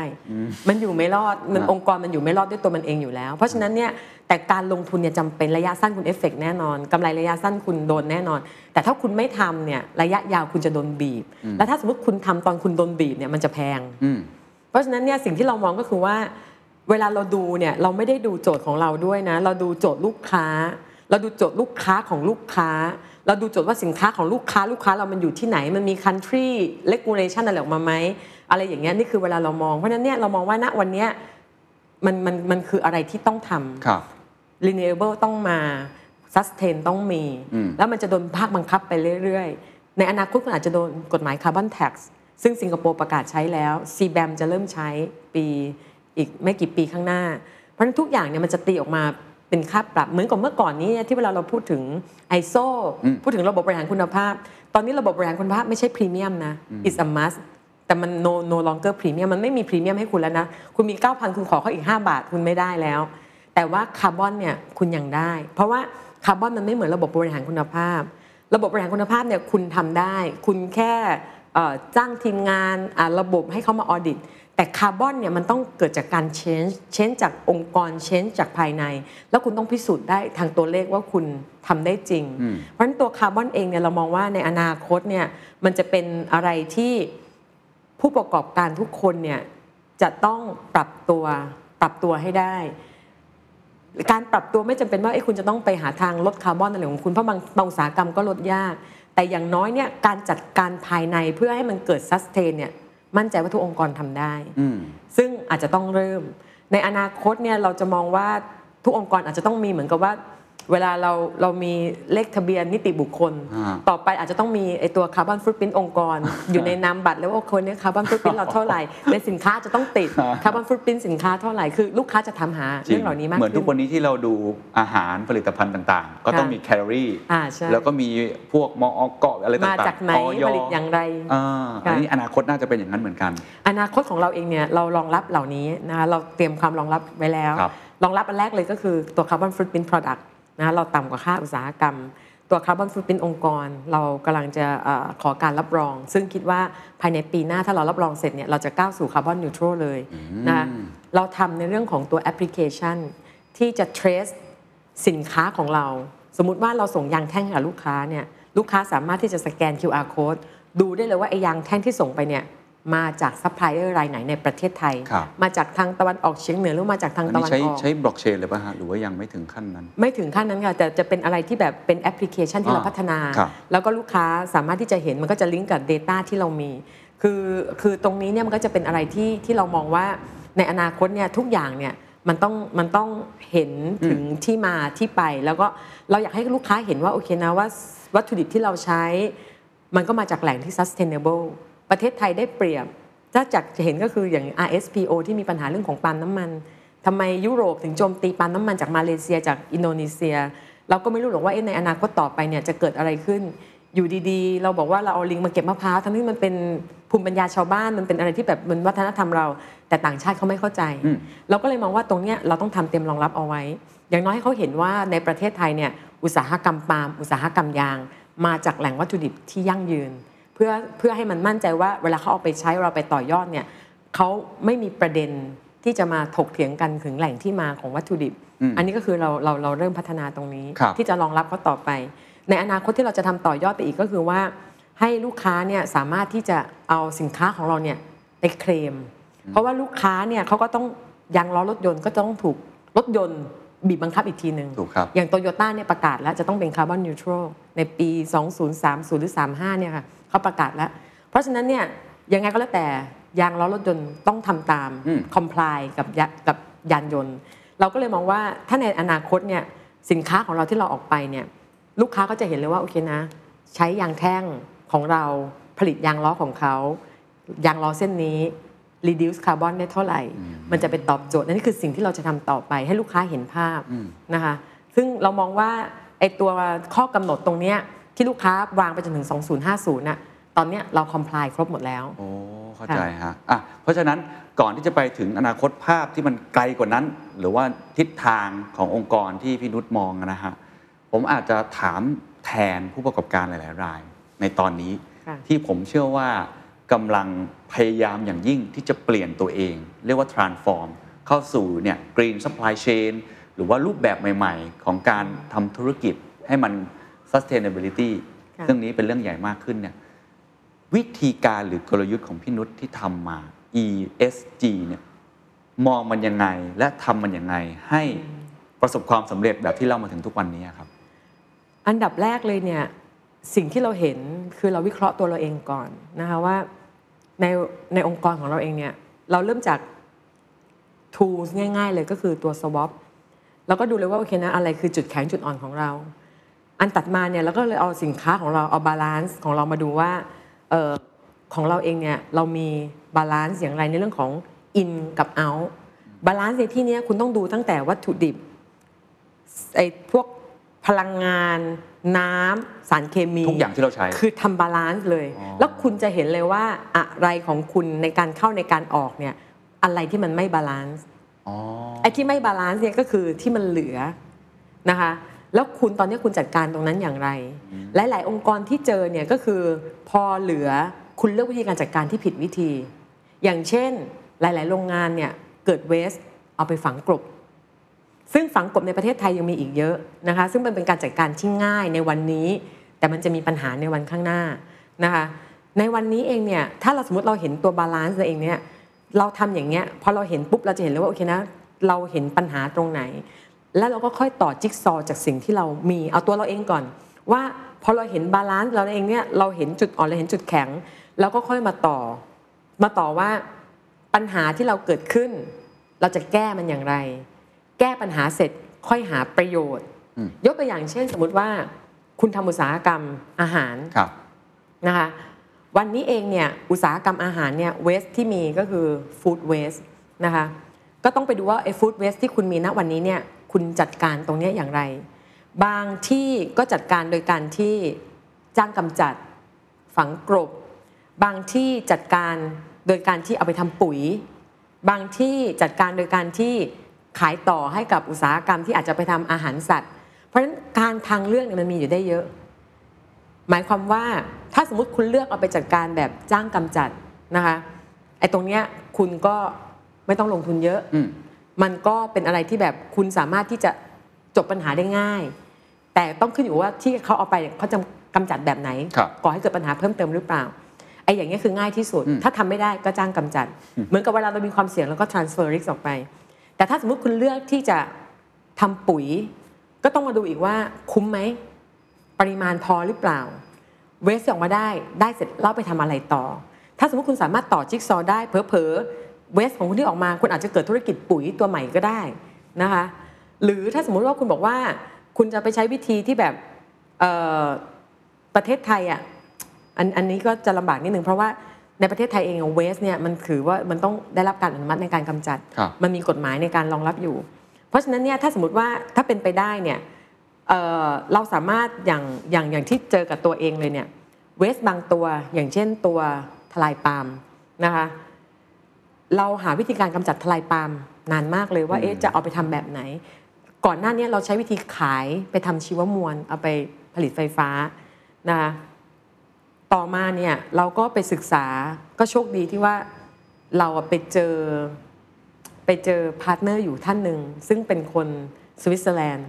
แล้วเขามีเทคโนโลยีในการที่จะเอาตัวทลายปาล์มเนี่ยเอามาทำเป็นเยื่อกระดาษ โอ้ ตรงเนี้ยเราก็ต้องไปคือเราก็ศึกษาแล้วเราก็ต่อยอดไงเพราะเรา มันเยอะมากในประเทศไทมัยนมีทางเลือกเยอะจริงๆมันมีทางแล้วเลือกเยอะอยู่ใช่ที่เราเราต้องศึจะกษาหาโอกาสตรงนี้หรือเปล่า ใช่ แล้วก็มันขึ้นอยู่ว่าคุณจะจัดการมันอย่างไรกับฮะปัญหาของคุณ บางปัญหาเนี่ยจัดการโดยที่เอ่อ transfer ความเสี่ยง transfer ปัญหาไปอีกหน่วยหน่วยงานหนึ่ง แต่ถ้าบางปัญหาเนี่ยถ้าเราสามารถทำแล้วเกิดธุรกิจใหม่หรือว่าส่งต่อให้มันเป็นประโยชน์ไอ้ตรงเนี้ยมันก็จะส่งต่อเกิดการเราเรียกว่า circular economy ไงอืมส่งต่อวัตถุดิบเวสเราอาจจะเป็น secondary material ให้กับอุตสาหกรรมถัดไป คือถ้าเราศึกษาในเนี้ยสสารเนี่ยมันมันมันไม่ได้สูญหายมันแค่แปรสภาพฮะมันก็ดูซิว่าเราสามารถไปต่อยอดได้อย่างไรนี่คือสิ่งที่เราทำแล้วก็เจาะไปทีละตัวอืมเจาะทีละตัว แล้วเรามองว่าจริง ๆ แล้วเนี่ยเวสทุกอย่างถ้าไม่ใช่เคมีคอลถ้าไม่ใช่ฮา z า r d เวส จริง ๆ แล้วน่าจะเอามาก่อให้เกิดประโยชน์ได้มากที่สุดอืมเกิดมาใช้ซ้ำได้ แล้วก็ทุกๆ ทุก ๆ ธุรกิจเนี่ยเรามองว่าต่อให้แบบบางทีเราอาจจะแบบอะไม่มีกระบวนการที่สามารถทำอะไรได้เยอะ อย่างน้อยก็ลดการใช้ทรัพยากรเราไปก่อน อย่างน้อยก็สินค้าที่เราผลิตยืดอายุเขาได้ไหมใช้ได้นานขึ้น หรือไม่ก็อะอย่างน้อยสุดเลยก็บรรจุภัณฑ์ที่เอามาใส่ก็เป็นบรรจุภัณฑ์ที่มาจากฮะวัสดุรีไซเคิลได้ไหมคือทุกอย่างเราสามารถที่จะ apply ได้หมดอืมนะคะเพื่อที่จะให้เกิด ปัญหา หรือสุดท้ายที่เรามองเลยเนี่ยอย่างที่เราบอกว่าประเทศไทยเนี่ยมันมีปัญหาเรื่องของ organic waste ครับซึ่งมันไม่คุ้มต่อการจัดการ SME ทำเองก็ไม่คุ้ม อย่างเงี้ยเราก็ต้องลักษณะก็คืออะรวมกันทำอืมรวมกันทำก็คือมันก็อาจจะทำให้เกิดความคุ้มค่า อย่างที่ไทยอีสเทิร์นเราทำเนี่ยเราทำได้เพราะอะไร เพราะเราอยู่ในพื้นที่ EEC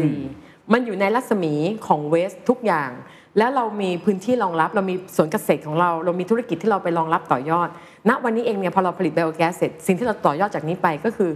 ปุ๋ยอินทรีย์ เราก็ต้องต่อยอดของเราเหมือนกันฮะค่ะ อะอันนี้คือเวสแล้วถ้าต้นทางเลยเหรอครับ ต้นทางที่เราปลูก ตรงนี้จัดการมันยังไงฮะ ต้นทางเนี่ยเอ่อปกติแล้วเนี่ยในการจัดการสวนเนี่ยเราต้องเข้าไปให้ความรู้เกษตรกร เราต้องเข้าไปปรับอันอันดับแรกคือลดการใช้เคมีต่างๆ เราไปปรับเกษตรกรเราเอามาตรฐานเข้าไปที่เราเรียกว่าถ้าเป็นสวนยางเนี่ยเราเอามาตรฐาน FSC ก็คือการจัดการสวนป่าอย่างยั่งยืน เราเป็นโรงงานแรกในประเทศไทยที่ผลิตยางแท่ง FSC ให้กับพิลารีนะคะแล้วก็พิลารีก็ผลิตยางล้อเส้นแรกของโลกที่เป็น FSC มาตรฐานให้กับ BMW สิ่งที่เราทำก็คือเราเอาการจัดการเข้าไปที่สวนช่วยเกษตรกรนะครับปรับในเรื่องของการใช้ปุ๋ยอินทรีย์ลดในเรื่องของการใช้เคมีต่างๆ ปรับในเรื่องของการใช้แรงงาน ในเรื่องสวัสดิการแรงงาน ความปลอดภัยการจัดการต่างๆ ในสวน เราเข้าไปช่วยเกษตรกร แล้วก็ให้เกษตรกรเนี่ยจัดทำบันทึกนะคะแล้วก็เราให้พรีเมียมกับเกษตรกรกลุ่มนี้ ให้เขามีกำลังใจในการทำมาตรฐาน อันนี้คือที่เราทำได้ตั้งแต่ต้นทางนะคะแล้วเวสที่เรามีจะสังเกตได้ว่าเราเนี่ยมาจากยางจากปาล์มกระบวนการของเราทั้งหมดเนี่ยก็เป็นยางกับปาล์มสุดท้ายเนี่ยผลออกมาจากที่เราผลิตไบโอแก๊สเนี่ย มันก็เป็นกากตะกอนจากอุตสาหกรรมยางอุตสาหกรรมปาล์มจากการทดสอบจากการทดลองแล้วก็จากการวิจัยเนี่ยของเหล่านี้เองเนี่ยมันสามารถกลับเข้าไปใช้ในสวนยางสวนปาล์มได้ เราก็จะเอาตรงเนี้ยกลับเข้าไป เพราะฉะนั้นมันก็จะทำให้เกิด circular Circular ตรงนี้กลับมาอ่าแล้วก็ในเกษตรกรเนี่ยเขาก็จะ enjoy กับการใช้อินทรีย์วัตถุที่ เขาก่อกำเนิดขึ้นมาครับอันนี้คือที่เราทำก็คือครบวงจรกลับไปอืมฟังมาทั้งหมดเนี่ยมันดูเหมือน โอ้โห มันสวยงามมันทำแล้วมันได้ประโยชน์เต็มไปหมดเลย ความยากที่สุดคืออะไรฮะความท้าทายที่สุดคืออะไร เช่น แค่ไปคุยกับเกษตรกรที่เขาต้องปรับการทำงานของเขามา 10 20 ปีเนี่ยผมว่าก็ยากนะการจัดการเวสกว่าจะจัดการได้ กว่าจะรู้ว่าจิ๊กซอว์ต้องไปทางไหน ก็ยากเช่นเดียวกัน ความยากที่สุดของท้าทายที่พี่นุชเจอคืออะไรฮะกับเกษตรกรเนี่ย เอ่อเราต้อง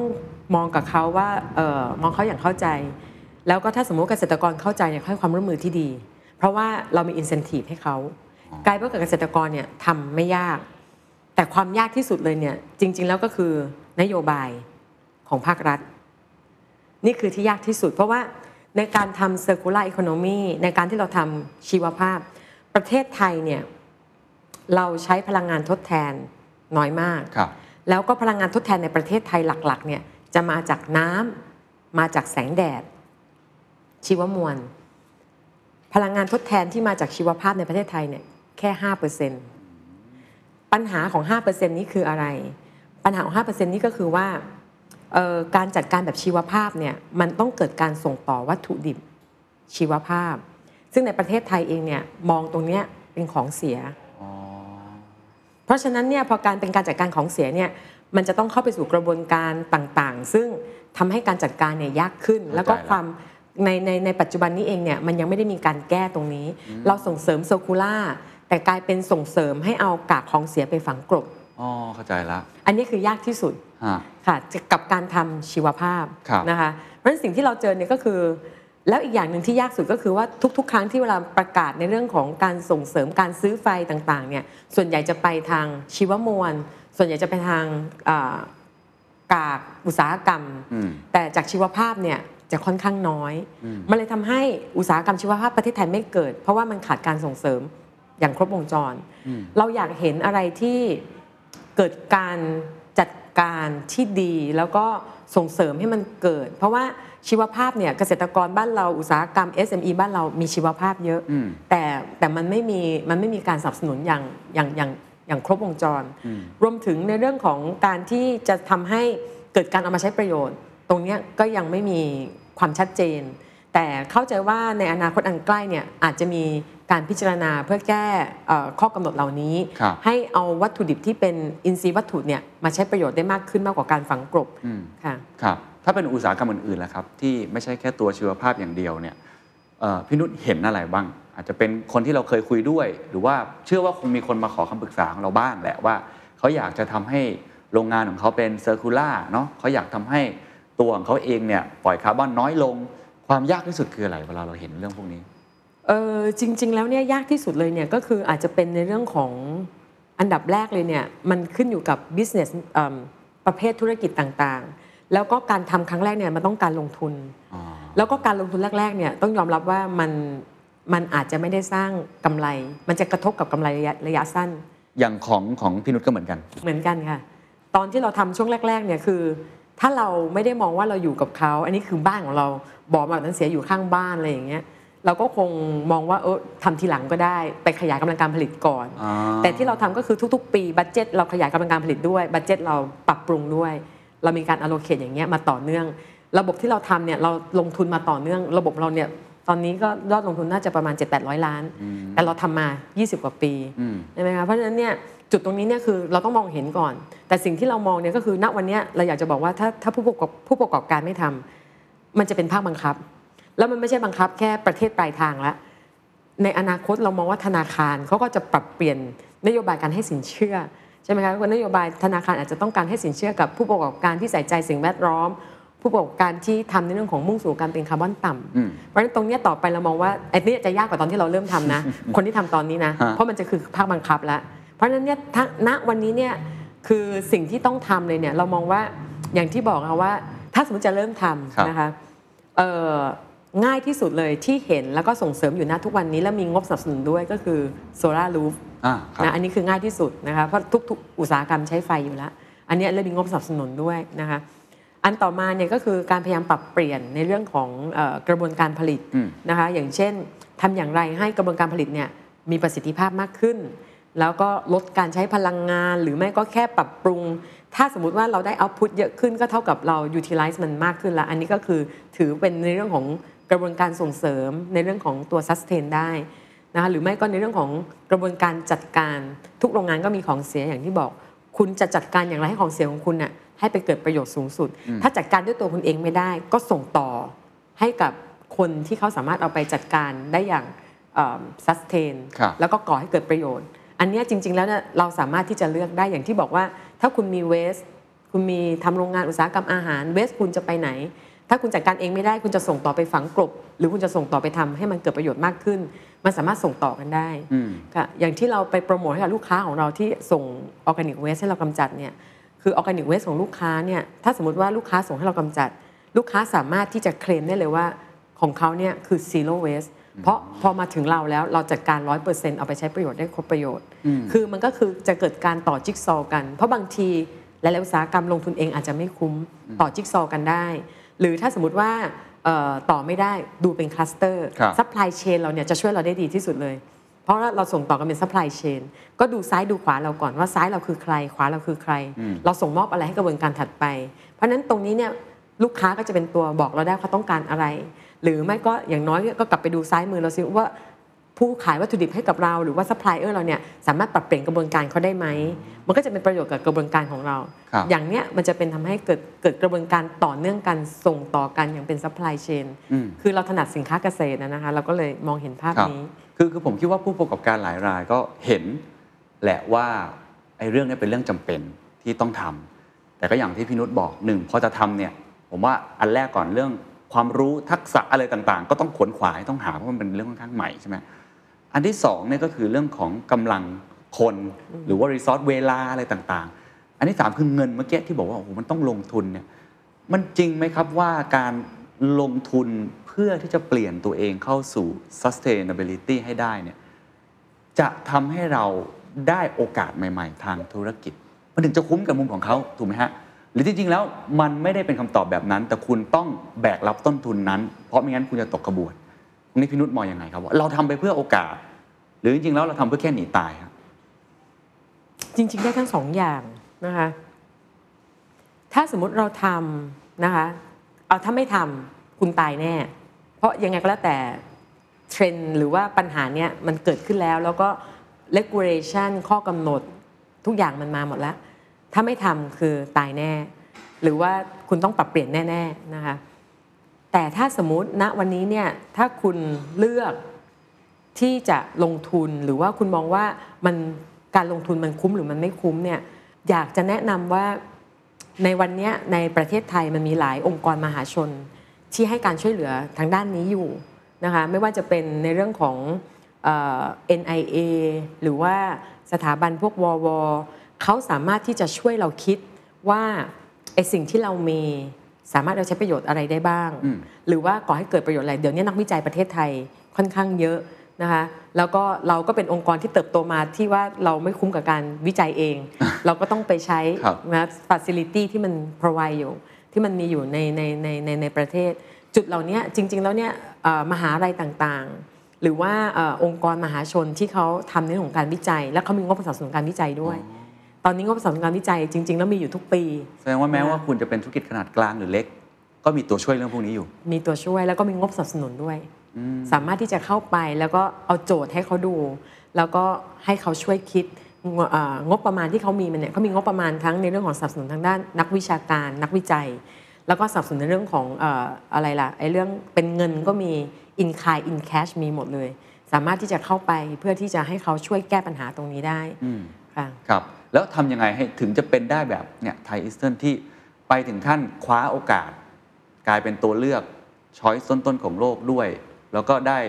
เรียกว่า new business ใหม่ๆ ธุรกิจใหม่ๆ สร้างการเติบโตตลอดเวลาอย่างเงี้ยครับเอ่อจุดแรกเลยเนี่ยก็คืออย่างอย่างทุกทุกธุรกิจอาจจะไม่เหมือนกัน เผอิญว่าเราอะอาจจะอยู่ในมุมมองของธุรกิจซึ่งเราเป็น sus- เอ่อเราเป็น supply chain อืมเพราะฉะนั้นพอเราเป็น supply chain เนี่ยสิ่งที่เราทำก็คือเรามองเห็นว่าโอเคนะว่าถ้าเราถ้าเราถ้าเราทำและเราทำไม่ดีทำได้ไม่โดดเด่นกว่าในตลาด คู่แข่งมันเยอะตัวเลือกมันเยอะ ทุกคนก็จะมองว่าโอเคนะว่ายางพารามันก็เหมือนเหมือนกัน แต่สิ่งที่เราพยายามทำก็คือให้ลูกค้าเห็นว่ายางจากโรงงานเรา ลูกค้าได้ intrinsic value มากกว่าแค่คุณภาพที่ลูกค้าได้ เราต้องการทำเพื่อที่จะจับลูกค้าในระยะยาว แล้วก็เติบโตไปพร้อมกับลูกค้า การที่คุณจะเอ่อทำอย่างนี้ได้เนี่ยเอ่อถ้าคุณเลือกคู่ค้าที่ดีลูกคู่ค้าที่เข้มแข็ง เขาก็จะพาคุณเข้มแข็ง เพราะว่าพอเขาเข้มแข็ง เราขายของให้เขาเราก็มั่นใจว่าเราเก็บเงินได้ใช่ไหมคะไอ้ตรงนี้เนี่ยมันก็คือเราก็ต้องกลับไปดูว่าธุรกิจของเราเนี่ย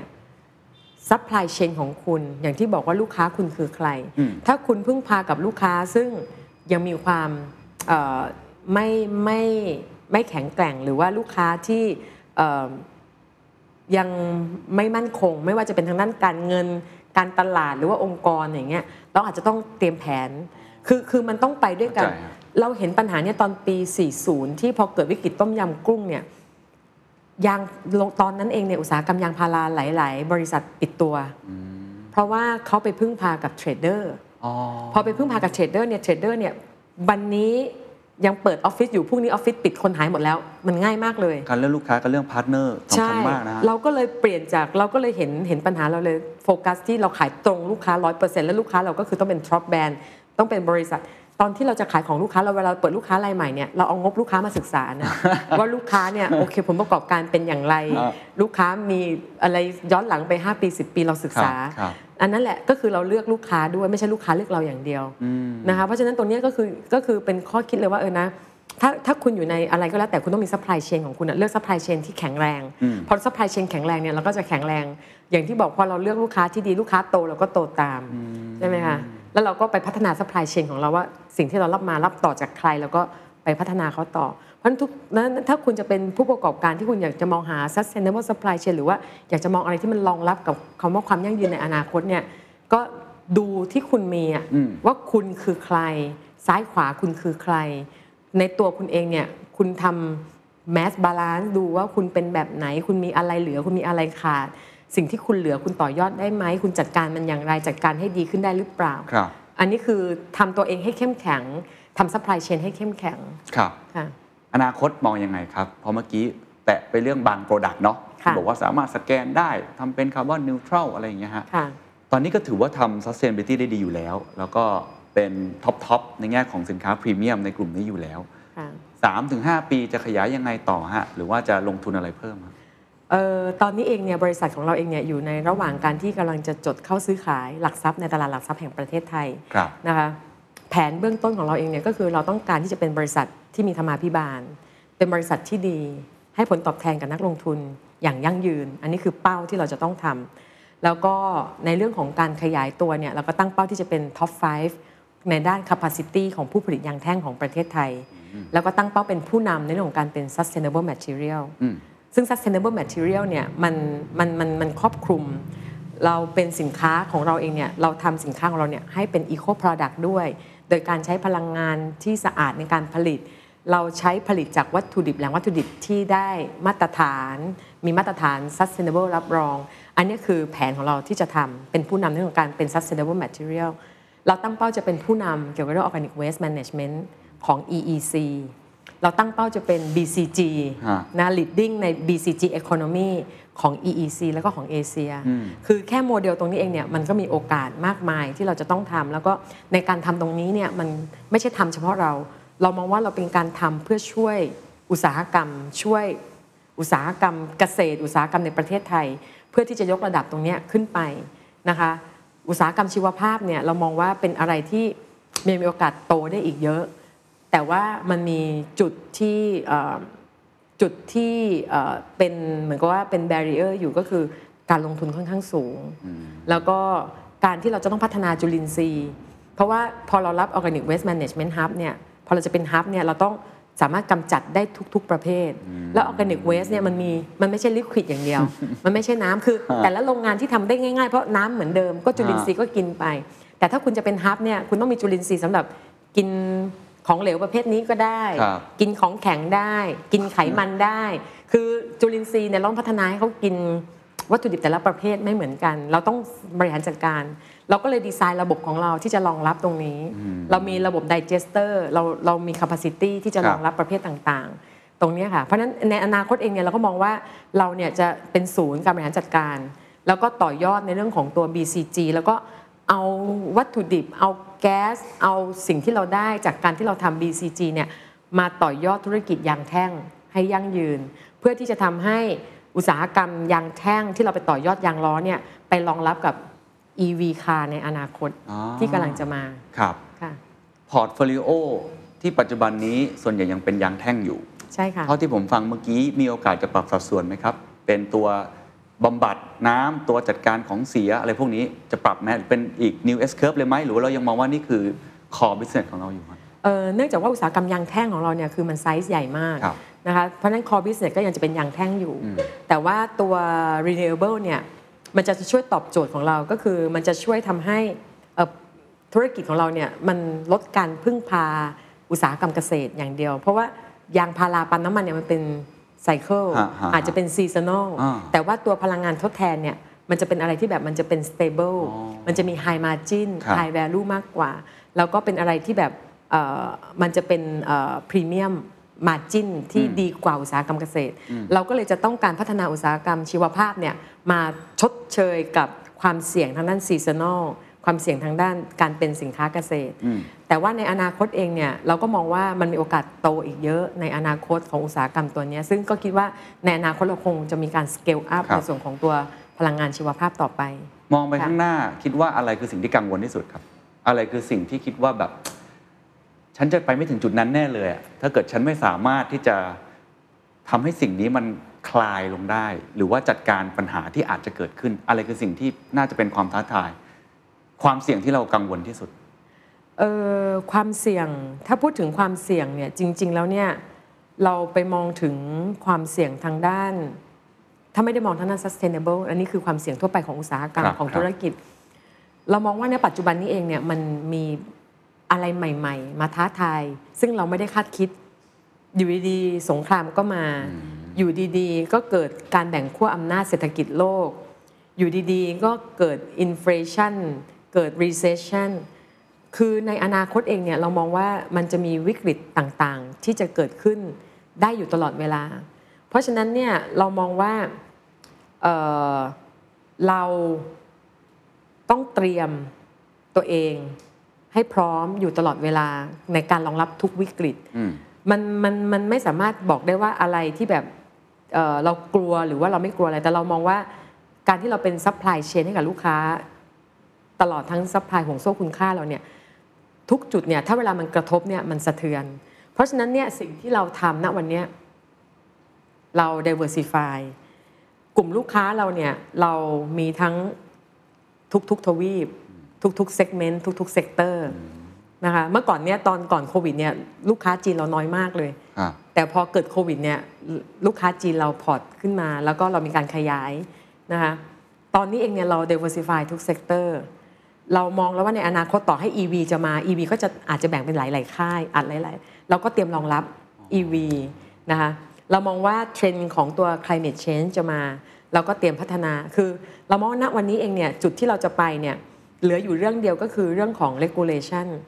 ว่าความชัดเจนของ regulation ประเทศไทยจะเป็นอย่างไรจะส่งเสริมในด้านไหน แต่ว่าสิ่งที่เราพยายามวางแผนและรองรับเอาไว้ก็คือ เราพยายามเป็น self-sustain ของเราด้วย คือ regulation ต่อให้มาช้าหรือว่ามายังไง แต่ว่าภายในของเราเนี่ย เราครับทำตัวเองให้เป็น self-sustain self-sufficiency model ครับเป็น Thai Eastern Symbiosis ค่ะ อันนี้ก็คือเราเราก็เลยเหมือนกับว่าเรารองรับพยายามรองรับเอาไว้ แล้วก็ทุกๆอย่างเนี่ยเราเราเราจะไปพิจิตรไม่ได้ เราไปพยากรณ์ไม่ได้ว่านโยบายจะเปลี่ยนไหมอะไรจะเปลี่ยนไหมแต่เรามองว่าอย่างน้อยนโยบายเปลี่ยนอะไรเปลี่ยน แต่ว่าการที่เราพัฒนาโมเดลของเราเนี่ย มันจะยังใช้ได้อยู่อย่างยั่งยืน ช่วงโควิดเราเคยคิดว่าสมมุติว่าแบบข้างนอกเกิดโควิด หรือไม่ก็ตอนที่สงครามครับแล้วยูเครนต้องปิดประเทศ เราเคยคิดว่าเอ๊ะถ้าสมมติข้างนอกเนี่ยเกิดปัญหาเกิดขึ้น แล้วต้องปิดประตูรั้วเราเนี่ยภายในของเราเองเนี่ยเราจะสามารถอยู่ได้ไหมโอ้เราคิดอย่างนั้นเลยนะ เราก็มามองเอ๊ะเรามีบ้านพักพนักงาน พนักงานอยู่ภายในเนี่ยประมาณพันกว่าคน เรามีที่พักให้ เรามีแหล่งน้ำแหล่งน้ำกินแหล่งน้ำใช้ สามารถไป ยิงนกตกปลาได้ เราห้ามยิงนกนะ แต่ตกปลาได้ เรามีเอ่อแหล่งที่เป็น Facility ที่เป็น Ecosystem ของครับเรา เราเคยมองว่าเออนะ ถ้าแบบเกิดปัญหาภายนอกเนี่ยเราอยู่กันได้เป็นปีข้างในโอ้เหรอฮะอยู่กันได้เป็นปีแหล่งอาหารที่เรามีแหล่งอะไรที่เรามีครับเราก็เลยมองว่าจริง ๆ แล้วเนี่ยนี่นี่นี่คือสิ่งคือเราอาจจะโชคดีที่ว่าคุณพ่อคุณแม่เนี่ยคือเขาสร้างเขาส่งต่อให้เราเอ่อเขาส่งทรัพยากรให้เรา ให้เรามีทรัพยากรเอามาใช้และก่อให้เกิดประโยชน์เพ ราะฉะนั้นสิ่งที่เราคิดณวันนี้ก็คือ แล้วเราอะจะทำอะไร เราจะใช้ทรัพยากรจนหมดเลยไหม แล้วเราจะส่งอะไรให้กับ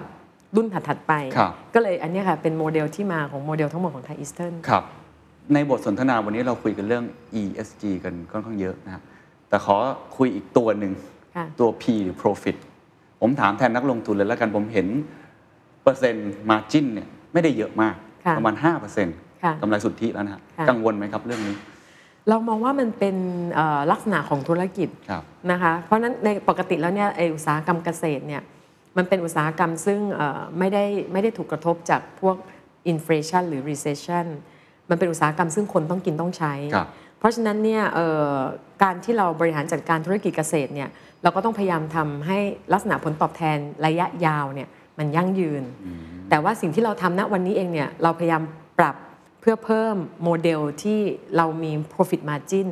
อย่างตัวอุตสาหกรรม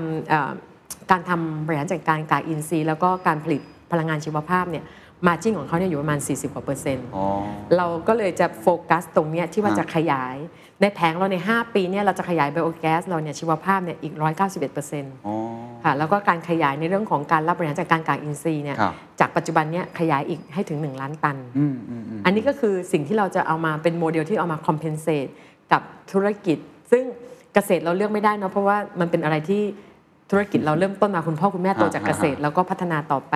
แต่สิ่งที่เราทำได้ก็คือต่อยอด แล้วก็เราเห็นเรารู้ว่า pain point เราโอเค สินค้าเกษตรอ่านักลงทุนมองเรื่องของ margin ครับเราก็พยายามหา business model เอามา offset margin ที่ต่ำครับครับค่ะขออนุญาตมองภาพใหญ่ขึ้นมาเป็นระดับอุตสาหกรรม หรือว่าระดับประเทศค่ะนะครับเอ่อเราก็ทราบดีเนาะว่ากับดักอย่างหนึ่งที่เราคุยกันมาตลอดของประเทศไทยคือกับดักรายได้ปานกลาง เราอยากยกระดับคุณภาพชีวิตของคน แล้วเราก็มองว่าหนึ่งในนั้น ที่เราน่าจะเกาะขบวนรถไฟอันนี้ไป ก็คือเรื่องของ sustainability ใช่ไหมครับ แล้วประเทศไทยก็มีนโยบายเรื่องนี้สนับสนุนเยอะมากเลยเนาะอย่างที่เราคุยกันมี BCG นะครับมีเรื่องของ New S Curve ใหม่อุตสาหกรรมเป้าหมายเอ่อมีมาตรการอะไรต่างๆ ที่เราพยายามพูดเพื่อไม่ให้เราเนี่ยตกขบวน แล้วก็ค่ะดึงดูดนักลงทุนได้หรือว่าสามารถที่จะ value added ขึ้นมาได้ อาจจะตอบในมุมผู้ประกอบการในอุตสาหกรรมที่เราถนัดก็ได้นะครับ ว่าเรามองเห็นเรื่องนี้ยังไงว่าทิศทางของประเทศเนี่ย จะทำยังไรที่เราจะทำให้เราหลุดจากตรงนี้ได้ สิ่งที่ทำอยู่มันไปถูกทางไหมหรือจริงๆแล้วอะไรคือหัวใจสำคัญครับเออจริง ๆ แล้วเนี่ยตัว BCG เนี่ยเรามองว่ามันมาทิศทางที่ถูกต้องนะคะในเรื่องของการที่จะพยายามให้มันเกิดการเอามา utilize ให้มันได้ประโยชน์สูงสุดเออก่อน ไอ้ BCG เนี่ยจากที่เราทำเราเราก็เพิ่งมารู้ว่ามันคือ BCG แต่พอเขาประกาศเสร็จโอเคเราเราก็เราก็เป็น BCG ครับคือเรามองว่าตัวเนี้ยเป็นตัวที่ตอบโจทย์ได้ ตอบโจทย์ได้เพราะว่ามันจะทำให้อุตสาหกรรมเกษตรเนี่ยมันยั่งยืนครับมันจะเกิดการ utilize อย่างในในอดีตเนี่ยถ้าคุณไปดูเนี่ยปัญหาก็คือเออพวกอะไรล่ะฟางข้าวหรือว่าเปลือกข้าวเปลือกเปลือกข้าวอะไรพวกเนี้ยก่อนหน้านั้นเนี่ยมันคือ waste ใช่ไหมแต่พอเรามีพลังงานชีวมวล เหล่านี้ขายได้หมด เกิดเป็นประโยชน์ขายได้หมด ในอดีตเนี่ยการที่เวลาเราทำธุรกิจอย่างเช่น การทำยาง การทำปาล์มนะคะเวลาที่เราซื้อขายเนี่ยเราก็ซื้อขายตามราคาตลาด แต่ณวันเนี้ยพอมันเริ่มมีมาตรฐานที่เกษตรกรเนี่ยอาจจะต้องแบบให้ความร่วมมือ มันก็เกิด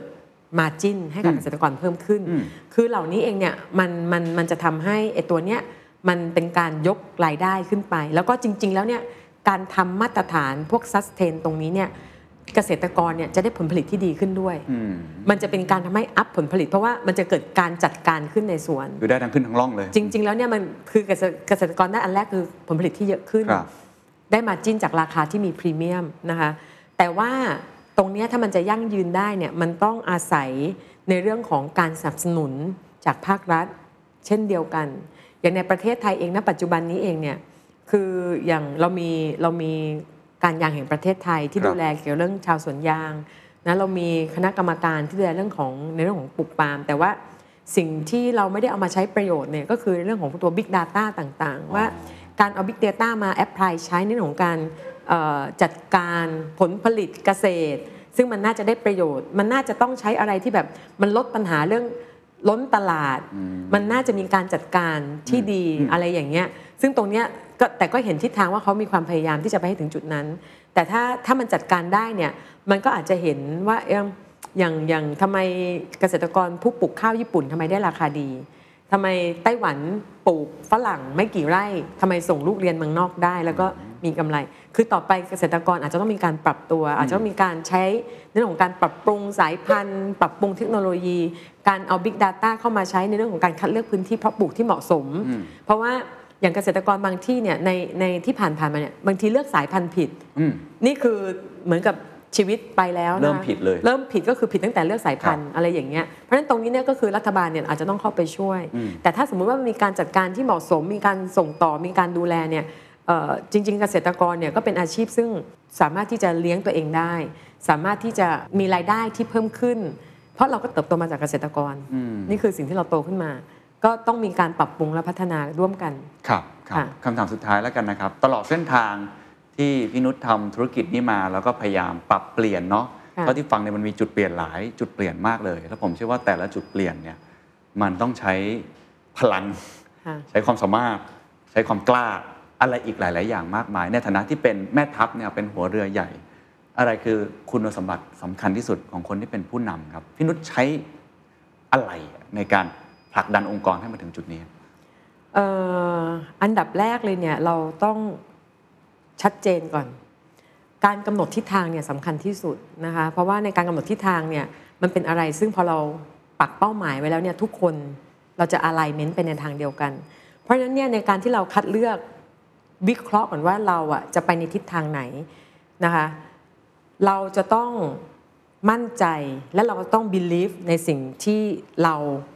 set up ขึ้นมาแล้วว่าเรา target ของเราคือตรงนี้ อย่างที่ไทยอีสเทิร์นเนี่ยเราเวลาที่เราทำ balanced scorecard หรือว่าเวลาที่เรากำหนด KPI องค์กรเนี่ยปกติมันจะมีอยู่ 4 มิติ ถ้าเป็น balanced scorecard คือเรื่องของ financial เรื่องของ internal control customer แล้วก็ learning and growth แต่ไทยอีสเทิร์นเนี่ยเราใส่ balanced scorecard ตัวที่ 5 เข้าไป ตั้งแต่ 10 กว่าปีที่แล้วก็คือเรื่องของ sustain เราใส่เข้าไป 10 กว่าปีแล้วว่าถ้าเราจะ sustain เราต้องมี KPI เรื่องอะไร KPI ในอดีตก็ตั้งแต่ในเรื่องของการลดการใช้พลังงาน การปรับเปลี่ยนหรืออะไรก็แล้วแต่เราใส่ KPI ตรงนี้เข้าไป เพราะฉะนั้นถ้าเรามีความ belief แล้วว่าโอเคนะ ว่าเราอยากจะทำอะไรเพื่อให้มันเกิดตามเป้าหมายของเรา เราต้องสื่อสาร พอสื่อสารไปแล้วเนี่ยทั้งทุกคนทั้งองค์กรเนี่ยเขาจะอะไรตามเรา แล้วเราก็ต้องจัดทัพ